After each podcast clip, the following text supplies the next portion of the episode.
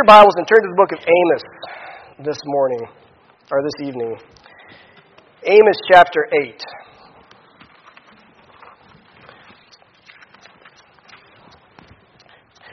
I know this is a, a missions conference. Um,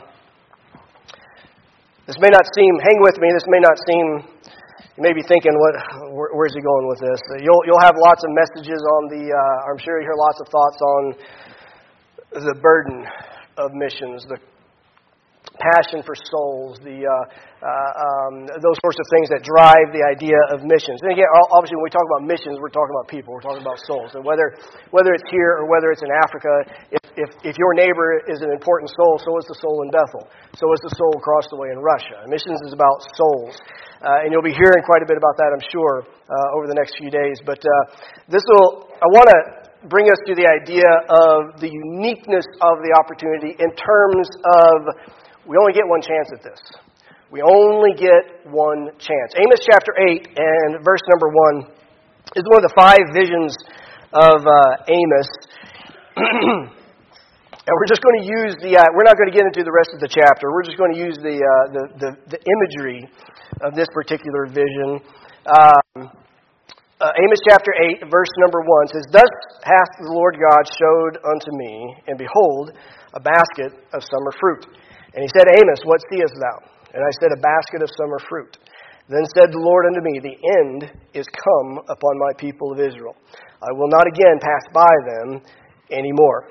And if you read through the uh, the rest of the chapter, it talks about the judgment coming. Verse number three, there's there's dead bodies in the streets, and it paints a very dark picture. And I'm not we're not going there. That's not I'm I'm not trying to paint a picture of doom or anything, but that the the imagery, though, that he uses in verse number 1 and 2, and let's step back for a second and just, uh, you know, context is everything, and that includes uh, historical and a cultural context. But in the, um, the agricultural seasons of Israel, of course, much of their uh, religious calendar and so forth re, uh, uh, coincided with the agricultural calendar.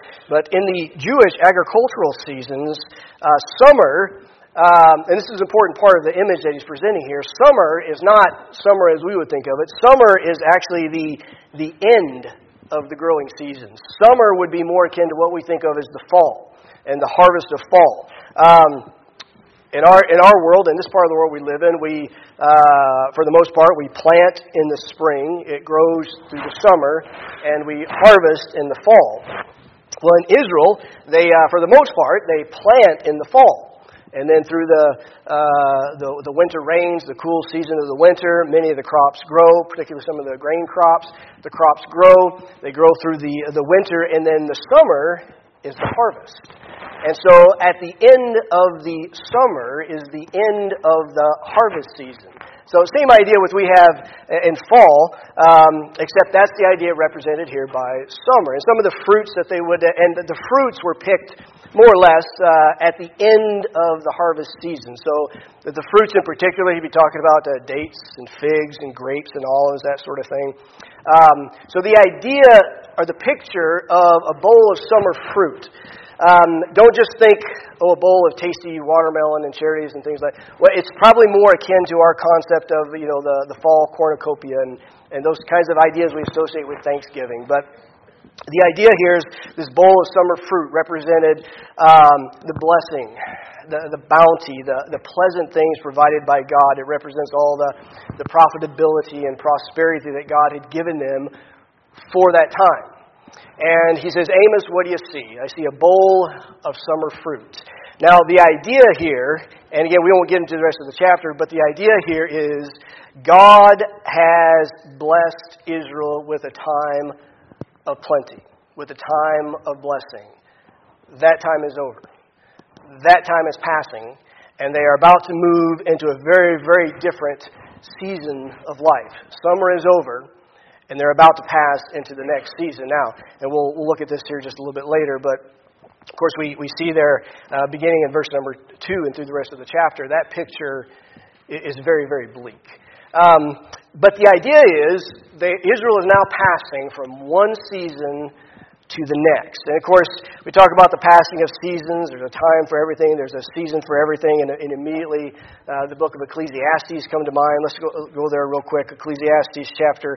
Uh, we'll look at a couple verses actually. Everybody uh, probably the first verse that comes to mind is Ecclesiastes chapter 3, verse 1. To everything there is a season and a time for every purpose. There's a time for prosperity, there's a time for hunger, there's a time for plenty, there's a time for cold, there's a time for warm. In other words, there are seasons of life. Some are full of one thing, some are full of something else. And uh, go down to verse number 11. Just here's an interesting thought uh, it says, He hath made everything beautiful in His time. In other words, there is beauty in everything.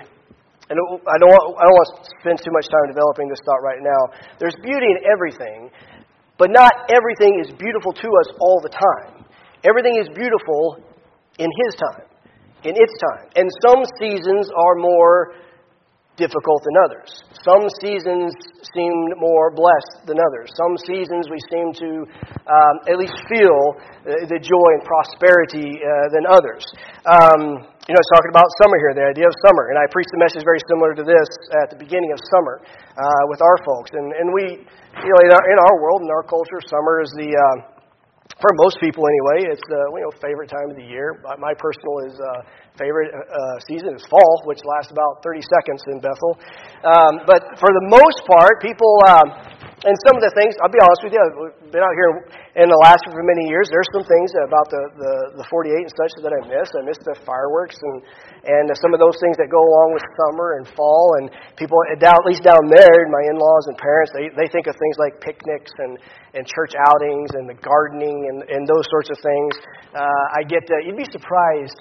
We have a big 4th of July, one of our biggest events of the year in Bethel. We have a big Fourth of July to do, and then we have the, the dog sled race in January, the K300. Uh, those are our biggest events of the year, and uh, you'd be surprised how many times people ask uh, visitors that are up there ask, "How come you guys don't do fireworks on the Fourth of July?" It's like, well, and you explain it to them, and they're like, "Oh yeah, I guess that kind of makes sense. But we, we often do fireworks on, uh, on, on New Year's Eve. But uh, uh, in, in Bethel and in other parts of Alaska, we associate different activities with summer. But for the most part, summer is full of recreational, enjoyable activities, things that we get out and do, and they, and they tend to be activities that we really enjoy. Uh, they tend to be things that uh, please us and relax us. They tend to be things that we get to do with, uh, we enjoy with others, and we get to enjoy with family more so than, than other times of the year. Uh, but there is a, a season for everything, and there's a time to enjoy those things. And then there's a time to enjoy other things. So there, there is a season for everything. But it only lasts a season. In other words, the point being that change is something that must come. It has to come. By, by the very nature of our existence, change will always come. Go to the book of Genesis, chapter 8.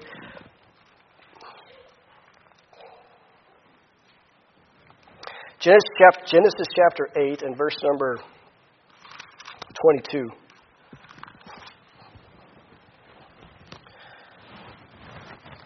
Says, While the earth remaineth, seedtime and harvest, and cold and heat, and summer and winter, and day and night shall not cease. In other, in other words, change will, change must come.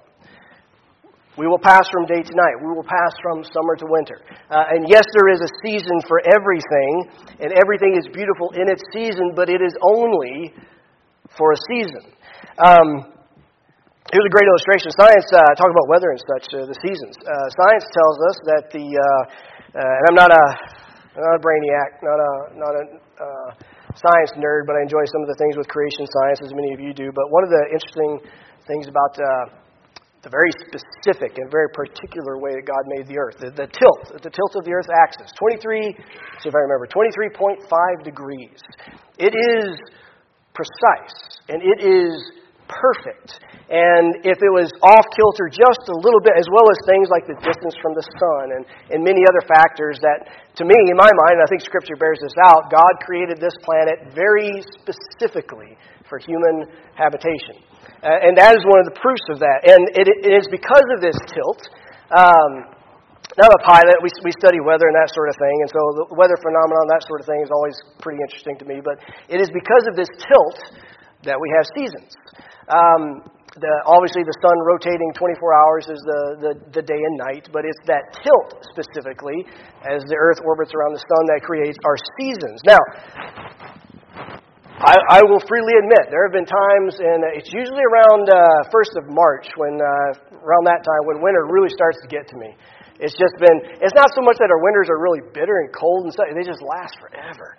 And usually around the 1st of March is where I, I'm, I'm done I'm over it. I've got palm trees on my screensaver. I'm not a beach person either, but I get something really green on my screensaver at home, and you know I'm longing for for spring. But at the same time, I know we've still got several hard weeks left, and and that's when I really really get to feel it. And, and I will I will freely admit there's times, especially that time of year, when I was thinking when I, when I would think it would be wonderful if it was just summer all year long, right? It would be that's a great season.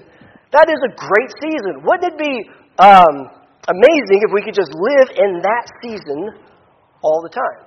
Well, again, science actually tells us that uh, it wouldn't look good. And if we took that tilt out of the earth um, and we just wanted it to be summer all the time, it would, the, the implication would actually be drastic. It would be, it would be incredibly dramatic. And life as we know it uh, would not exist on planet Earth. Life could exist, but it would be at a very very different form. And, and, yes, it would be summer every day around the, around the equator, but as you go farther from the equator, it would be cold, cold, cold, darker, darker, darker until you get to the point where it's, uh, uh, it would be eternally winter on the poles. And most of the planet, most by far, at least 75, maybe 80% of the planet would not be able to um, support any kind of plant life and therefore make life altogether inhospitable. It just, it would, it would dramatically change everything. And uh, we, and we don't often appreciate, but the, uh, the fact that we do have seasons and the way the, the seasons re, um, kind of mix up the world around us and the atmosphere uh, brings, brings much needed changes to the planet. And we have winter so that we can have summer.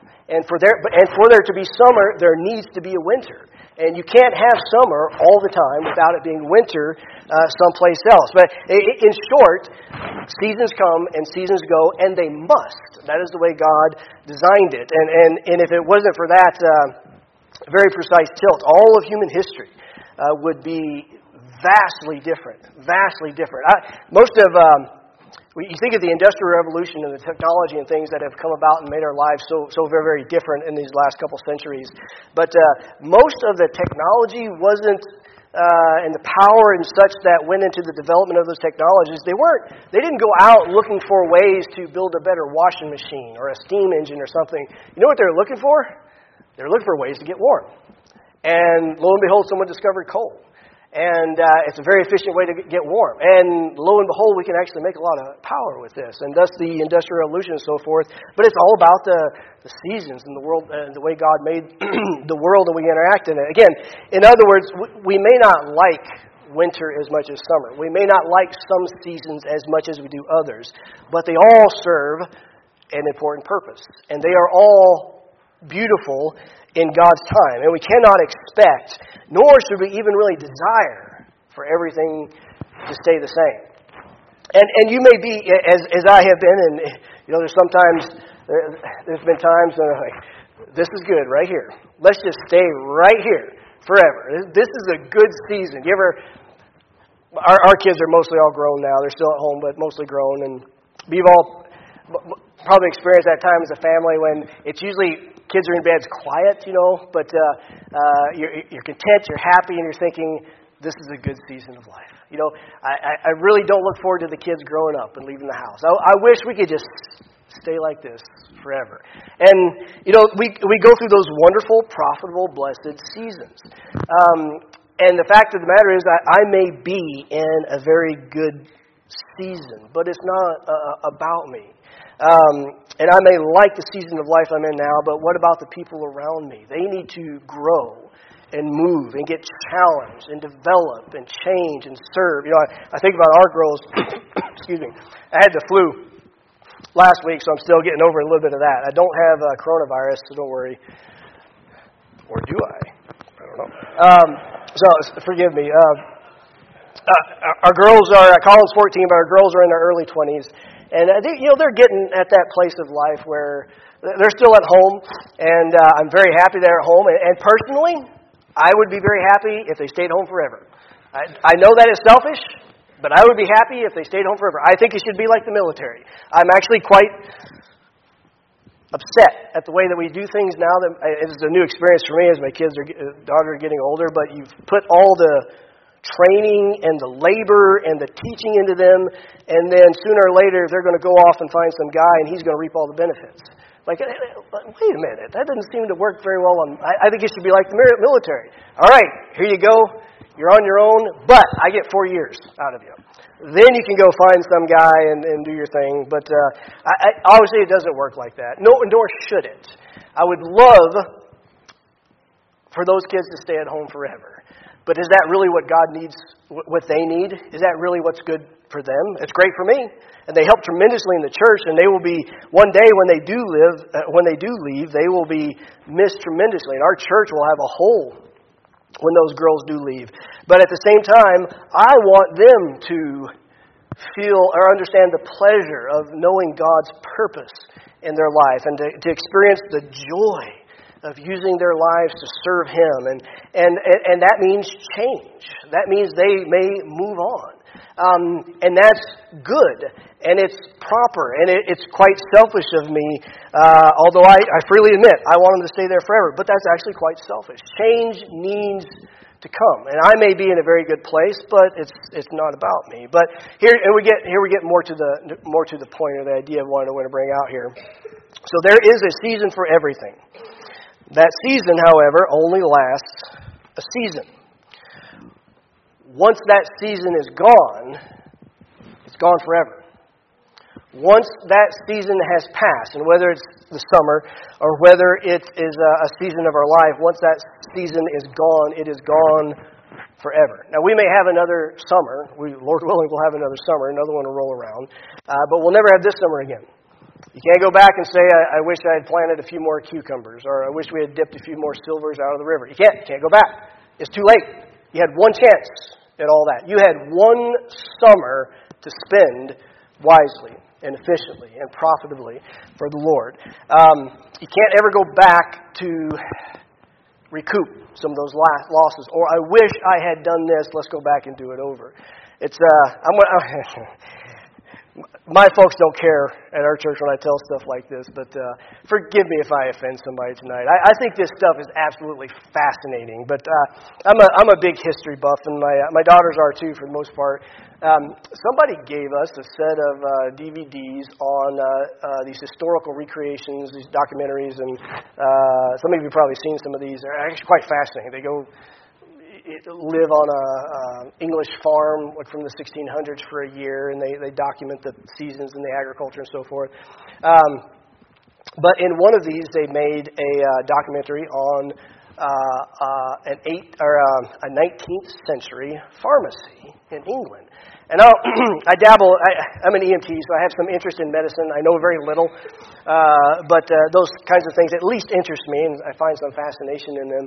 Um, most of the medicine in the 17 or in the 1800s was very little different from the Middle Ages. It was fairly barbaric, some of that. And it wasn't until the introduction of germ theory later in the late 1800s that things really began to change. And so many of the practices through the 1800s, here in America as well as in England, um, had very, it changed very little from the 1500s. And the, uh, uh, we were watching this. I had never seen this before, heard of this before. Um, everybody heard of, anybody ever heard of what they used to call the everlasting pill? Or they used to call it the perpetual pill. You ever heard of that? Oh, you're going to love this. Oh, you're going to love this. Uh, they were talking about the everlasting pill. And um, so back in the day, they used to, um, and this was the uh, one of the, the most prevalent, I guess, theories in medicine at the time. Again, it goes back for centuries, but they were still practicing this up really up until the mid second half of the 1800s. But the idea behind, um, behind medicine at the time was that uh, the body consisted of, depends on what list you look at, four or five, they call them humors. And there was black humor, green humor, so forth. And so, for example, when I just coughed, uh, you are expelling one of the humors. When you blow your nose, when you vomit, when you go to the bathroom, you're expelling one of the humors. And the theory was you're expelling that because your body needs to get rid of it. You have too much. And therefore, a lot of medicine revolved, and, and the blood was one of them, and that's the, where the idea of bloodletting and leeches and that kind of thing comes from. But the idea was if you could release some of the humors, it would aid in the healing of the body. And so, again, not to, not to get too gross or too descriptive, but they, uh, they loved, this was especially in Elizabethan English, this was uh, England, this was a, uh, a very, very big deal. They loved what they would call purging. And they would vomit and diarrhea and so forth. And to them, they thought, this is good stuff, right? We're getting rid of the humors. They loved a good purging. And uh, they would just, all of a sudden, one day, they would just wake up and say, hey, honey, I think I'm going to purge today. And uh, it sounds so, thank God for modern medicine. It sounds so incredibly medieval and barbaric, and it was. But one of the, one of the ways they would do this is they, uh, they would take what was called an everlasting pill. And uh, the pill was, again, long before we understood such things, the pill was made of, and they had different methods of doing this, mixing it in wine and so forth, but the pill was made of antimony which is a, a toxic heavy metal. Uh, now we understand that it is, it's highly poisonous, it's highly toxic. Um, but they would have a, literally a metal ball, looks like a musket ball. They'd have a metal ball of antimony and they'd swallow it. And they would swallow it, it wouldn't, they would absorb some of the heavy metal as it went through the mucous lining of the intestinal tract and so forth. They would absorb just enough to make them sick. It wouldn't actually kill them, although in time, yeah, obviously the effects accumulate, and there's some uh, famous deaths that have been attributed to some of these antimony treatments. But uh, um, they would, of course, eventually pass this, and in the meantime, the body had absorbed enough of the poison that stuff is just coming out all over the place at both ends. And you're just living in the bathroom the whole day. They love that stuff. I mean, it sounds incredibly disgusting, but they love that. That's a good, man, that was a good day. That was a good purge. But here's the, now here's, here's the part you'll remember forever and ever. It was called the everlasting pill because, let's, I don't know how to say this discreetly, but you would, you would take the bedpan and the contents of it, and you'd go in there and fish out that pill. And then you'd wash it off, and put it on the mantle. And they even had decorative little tins and boxes, these little presentation boxes for these, and that's why it's called the everlasting pill. Um, and these things were actually handed down as heirlooms. No, no joke. And they were very serious about this sort of thing. They would actually, a grandfather, you know, for example, would pass on his everlasting pill to his grandson. Uh, and, and it was a very beloved and precious gift. Now, can you, can you imagine that today. It, we've been using this for years, son. Here, taking in good health. Uh, we obviously we don't do that anymore, and that's where the that's where the name came from, the everlasting pill. These would these, these pills would last for generations. The uh, same the same family would use them for generations until really wasn't until the very very end of the 1800s that we started to realize that eh, it's probably not a good idea, and uh, there's still some of them around. You can still uh, I- anyway. Life is not like that. All right? Life is not like the everlasting pill. There's a reason why we don't just swallow things over and over and over again. Uh, I wish, sometimes I wish, sometimes I wish life was like that. Redo, okay, go pick it out, wash it off, clean it up, let's go at it again. It, it doesn't. It doesn't work that way. We get one chance, and then it's gone. Some of you guys remember that forever now, but uh, sorry, sorry about that. Your kids will probably be talking about that for for for a month now. um, the everlasting. So here, here's the question then, and, and we come to a close with this. Um, life's not like that. We have seasons. Change comes as it must. Things come, things go. Some seasons are more difficult than others. Some seasons feel like winter. And even though we might not emotionally sense the, the blessings of God or the, the happiness or contentment or fulfillment that may come with other seasons, it is still beautiful and it is still necessary. Change comes, seasons come, season go. God go uh, goes. See, God moves us from one season to the next as it, we are meant to and as we're supposed to. But again, that the thought being, once that season is gone, it is gone forever. We'll never ever get that back. Now we can. That's why I say you, will hear you'll hear thoughts on, on the uh, you know the uh, the burden of mission, the passion of mission, the, the urgency for souls, and all that. This is about the, the singular uniqueness of the opportunity. We only get one chance. And as, as uh, God was directing the prophet here, he says, What do you see? Is a bowl of summer fruit. This is the product of our labor. This is the product of our summer. And we can apply the same principle to uh, our summer. What did you do this summer? Did you do anything that lasted for eternity?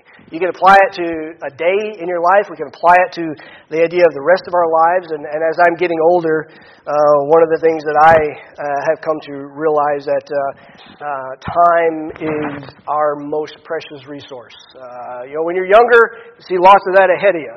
And now as you're, you're climbing up those years, you realize there's not as many ahead of me as there used to be. And you realize it's once it's gone, it is gone forever. I don't ever get that day back. And that becomes very, very precious. That becomes very important.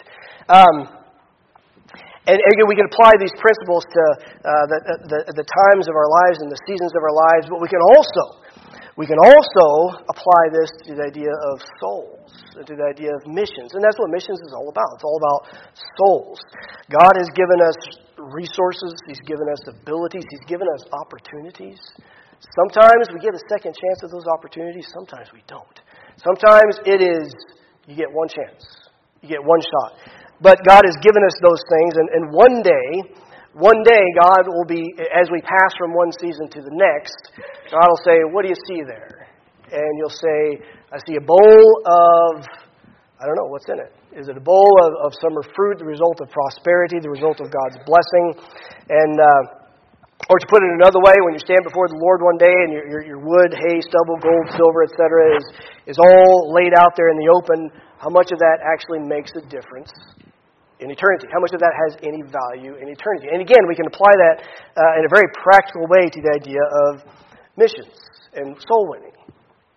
We, you know, we especially people of my generation. I mean, I'm, I'm, I'm getting getting older. I'm not as young as I used to be, and I work at. So somebody was asking me about it earlier. I work I work a part time job there in Bethel. I work at the uh, uh, just kind of an on call type thing at the the uh, juvenile detention facility there in Bethel. Tremendous outreach. Most of them are native kids from the villages. But, uh, you know, they're, they're 14, 16, 17. To, to those guys, I'm an old fogey. And uh, sometimes I feel it.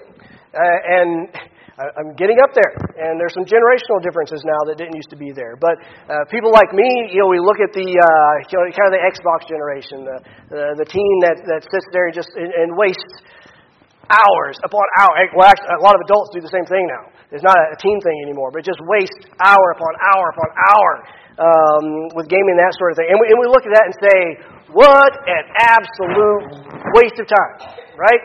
You just blew your whole summer. You'll never get that time back. But the reality is that, and certainly that, that is true, it's absolutely true, but from, from the perspective of eternity, um, in reality, do we fill our days with anything that's really any more productive than that?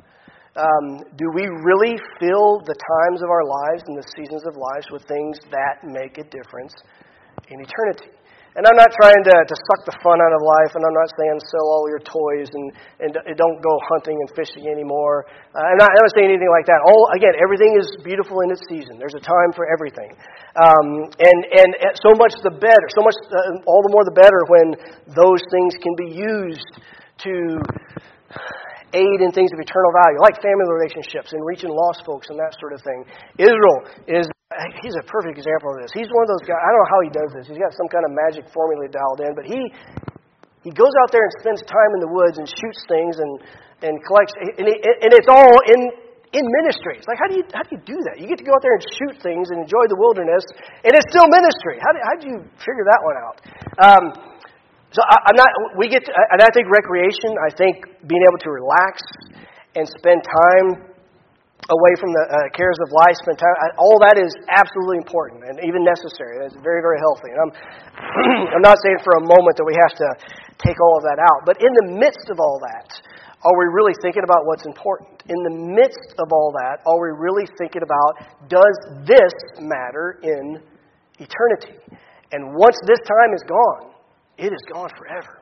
And I can't ever go back and say, I wish I had spent that time more wisely. Years ago, and I'll finish up here. Years ago, um, when it, we used to live in Anchorage a long time ago, or in Eagle River, and I worked at a um, what's it called? Uh, a funeral home here, Evergreen. It's still there downtown. I used to work there years ago, part time. Um, lots of good stories. Lots of good stories at the funeral home. I, actually, working at the funeral home was great ministerial training.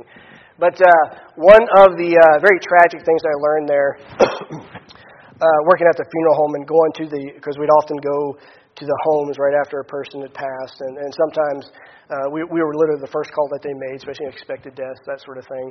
So we would, we would often get there like literally moments, minutes after they had passed. Only, only one time did I get there before they actually passed, and that was not good. That was, that, that was bad. Uh, usually we were there after the fact, but oftentimes we'd show up, and this person had just passed moments ago.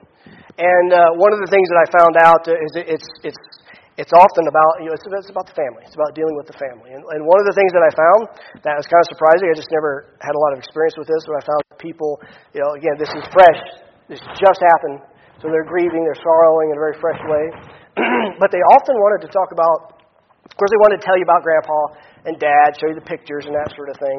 And so you'd often spend 20, 30, 40 an hour just, just with the family visiting with the family before you took care of business. Um, and uh, they, they wanted to show you the pictures and all this sort of thing. But they often would talk about their very last moments and the last words that they said. And one of the things that I always found so, by, by the way, here's, a, here's another subject entirely. I found that there is a huge difference, a huge difference between the funeral of a lost person and the funeral of a saved person. Big difference. Um, another, another topic, though. But I always thought. So I heard a lot of these stories.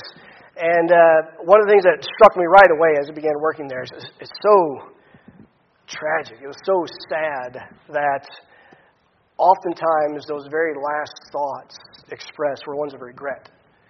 And um, many of the stories I was told, uh, and it's maybe different in other people's experience, but in my experience, many of the times the story that stories that I were t- was told was uh, um, not kind of not reminiscing and, and thinking about all the good things in their life, one of the comments that I heard all the time was they said, I wish I had done this. I wish I had taken the grandkids to Disneyland last year.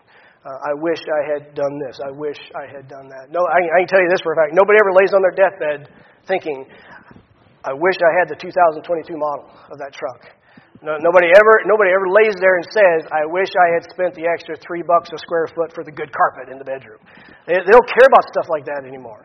Um, and I often thought it's just so incredibly sad that so many people's last moments were full of, "I wish, I wish I had done this." They're full of regrets. And what I don't want for us to happen is that, and, and the sad part of this story, in this case, in the case of Amos, the sad part of this story is that uh, uh, the, the season has passed, there has been a time of plenty, but God says, that season is gone, I will pass by you no more. And he goes on to present this very bleak picture of judgment, of loss, of chastening. Um, and another way of looking at this is God has told Israel, You wasted it. You wasted it. You lost it. You had something no other nation in the world has, and you wasted it. And one day, you and I will stand before God, and we will give account for uh, our day, for our month, for our summer, for our life, for our work in missions and in soul winning. Um, and one day, we'll have this, a similar picture presented to us. What do you see? You know, here was your life. Here was your season. What is the result of all that? And we may have, we may, able to, we may, we may be able to present the bowl of summer fruit before God and, and, and present the, uh, the things that we did that made a difference, that mattered, that lasted throughout eternity. Or some will just have a bowl that's full of, I wish I had spent more time doing that. I wish I had committed more. Now I realize the importance of all that. I wish I had not just given financially and put things in the offering plate, a faith promise. I wish I had told mom, dad, cousin, aunt. I wish I had done this. We get one chance at this, folks, and sometimes some of the opportunities God's gracious enough. and I'm the perfect example. I was told a couple people today the fact that I missed the flight yesterday, my fault, completely my fault. It looked like everything was booked up till Saturday. And that, that was going to be bad. For, for many reasons, that was going to be very bad. Um, that was going to create some serious family disharmony if I didn't get out of there Saturday. Um, it was my fault, completely my fault. And I said, thank God He has mercy on us sometimes in spite, in spite of our own uh, incompetencies sometimes. And, and sometimes God gives us a second chance at those opportunities. Sometimes we may neglect the Spirit when He says, speak to them. Uh, see how they're doing. There's something wrong there. They need you today. Sometimes we neglect that, and sometimes maybe that's the only chance we'll ever get. Sometimes God's gracious enough that we get another opportunity. But in terms of this day, this summer, this life, this is it. We only get one chance. It is a wonderful season, and one day my season will be over, and it'll be the season of my children and the season of my grandchildren. And they will get to experience and enjoy the pleasure of serving God uh, in their lives. But when my season is over, it is over. And I will never, ever get to come back and redo that. And I, I hope, I trust, I pray, and I'm sure that every one of us at least has the desire to one day stand before God and say, Here is my bowl of summer fruit. And we can be like Israel in the sense of the season has passed. Now you're moving on to something much more difficult. Now you're moving on to something, a, a period of tremendous loss and judgment and pain and sorrow and suffering because of how you wasted the previous season. Or uh, one day we may be able to stand before God and say, Lord, here it is. It wasn't the best, it wasn't perfect, but I did what I could. Um, and I trust that as you go through the next few days, and I, I will be leaving uh, today. My family's already in the 48. I'm going down to join them late uh, tonight, so I won't. Unfortunately, I won't be here to hear the rest of the messages in your um, in your conference and your preaching. But I, I know there'll be some tremendous thoughts and uh, scripture, scriptural ideas and so forth presented to you this week. But as you go through this process of, of renewal of the missions, renewing the missions commitments and so forth, just remember we only have one chance. And we can do something that matters in eternity, or we can turn those resources to some and I don't mean I don't want it to sound like you just you're such a selfish person, but we can take those things and, and do things that not aren't necessarily inherently evil or wicked or sinful, but do they really matter? Does it really make a difference in eternity? We got one chance, and we'll never have it again. Pastor,